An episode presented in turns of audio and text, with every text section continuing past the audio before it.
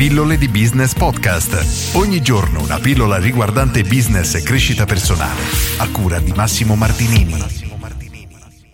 Il prezzo basso rovina il mercato. Quante volte abbiamo sentito dire questa frase? È pieno di imprenditori che incolpano i concorrenti che fanno prezzi sbragati, stracciati, ognuno usa il suo termine, la sua definizione, ma la logica è questa. Danno la colpa alla concorrenza che vende a prezzi veramente assurdi il loro insuccesso, nel senso che se hanno dei problemi, se hanno un calo magari di fatturato, la loro attività non cresce, la colpa è dei concorrenti che fanno dei prezzi veramente troppo bassi. Ora la domanda è, è vero, non è vero e qual è la conseguenza di avere dei prezzi bassi nel mercato? Innanzitutto dobbiamo considerare le due possibili situazioni in cui ci troviamo. Punto numero uno è entriamo nel mercato o un concorrente entra nel mercato con un prezzo talmente più basso rispetto alla media perché hai magari dato una tecnologia nuova, un modo di servire nuovo, un qualcosa di nuovo che effettivamente ha abbattuto drasticamente i costi di produzione e di conseguenza può permettersi di vendere a quel prezzo continuando a guadagnare. E in quel caso è sicuramente un metodo sano ed è un metodo molto molto aggressivo per attaccare il mercato che porterà necessariamente al successo perché nessuno si può difendere. Ma questa è una situazione molto molto rara. Al contrario, nella maggior parte dei casi, e mi viene da sorridere mentre lo dico perché è un'azione veramente stupida, è che gli imprenditori hanno un'attività, non sanno come fare per, diciamo, attrarre i clienti a sé e che cosa fanno? Abbassano il prezzo, fanno regali, insomma, in un modo o nell'altro riducono il loro margine per essere più attrattivi in termini di prezzo per i propri clienti. Il problema è che cosa succede? Che è vero, attiri i tuoi clienti, ma i tuoi concorrenti che sono nella situazione uguale alla tua faranno lo stesso. Quindi tu fai 5 euro di sconto? Perfetto, io faccio 10 euro di sconto. E quindi i clienti inizieranno ad andare da loro. Tu di conseguenza cosa fai? Ah, lui fa 10, io devo fare 15 e quei clienti andranno da lui. Il problema è che si crea un circolo vizioso che ho chiamato la spirale del fallimento o la guerra dei poveri che porta entrambe le aziende ad abbassare sempre di più i prezzi per cercare di sopravvivere fino al punto in cui saltano perché hanno distrutto completamente i propri margini, la qualità del servizio, quello che offrono oltretutto tende solitamente a calare perché abbassando i margini magari non possiamo investire in assistenza clienti, dobbiamo diminuire il personale, eccetera, e la nostra azienda si avvia inesorabilmente verso il fallimento. Ed è un problema veramente grave. Ma queste aziende, nella maggior parte dei casi, queste attività, lo fanno perché non hanno altro modo se non abbassare il prezzo per attirare potenziali clienti. E questo è il vero problema, questo è il vero ostacolo, non il prezzo basso dei concorrenti, perché diciamoci la verità, se tu ti guardi attorno in casa, tu non hai il prezzo più basso di qualunque cosa, anzi è rarissimo che tu abbia il prezzo più basso di un qualcosa. Tu non vai a mangiare nella pizzeria che costa meno, vai a mangiare nella pizzeria in cui ti trovi meglio, reputi migliore, ha una pizza particolare, eccetera. E questo vale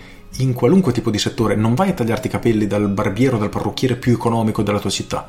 Quasi mai. È una percentuale veramente piccola della popolazione. E il fatto che tu non scelga il prezzo più basso è perché percepisci in qualche modo che una pizzeria è magari migliore rispetto a quella che ha il prezzo più basso o un parrucchiere è più bravo rispetto a quello che ha il prezzo più basso, eccetera. Il problema grosso scatta quando noi, come liberi professionisti, come imprenditori, abbiamo un prodotto o servizio che agli occhi dei nostri potenziali clienti è uguale al nostro. Se tu devi andare da un commercialista e ai tuoi occhi sono tutti uguali, uno ti chiede 1000 euro all'anno per gestire i tuoi conti, uno 500 e uno 100, tu dici cavolo, sono uguali, vado da quello che mi costa 100. E il problema è proprio qui, in questa percezione, che le persone ti vedono esattamente come gli altri. Come imprenditori, di conseguenza, dobbiamo necessariamente essere percepiti diversi. Finché non siamo percepiti diversi, noi faremo una guerra del prezzo e vincerà sempre chi ha il prezzo più basso. Poi il prezzo più basso distrugge il mercato. Sì, se qualcuno vende esattamente ciò che vendi te, allo stesso modo e vende a un prezzo più basso del tuo. Prendiamo per esempio Iliad nel mercato italiano, la compagnia telefonica. Ora, quali sono le differenze tra una compagnia telefonica, Wind, Team, 3, eccetera, Vodafone, rispetto che a Iliad?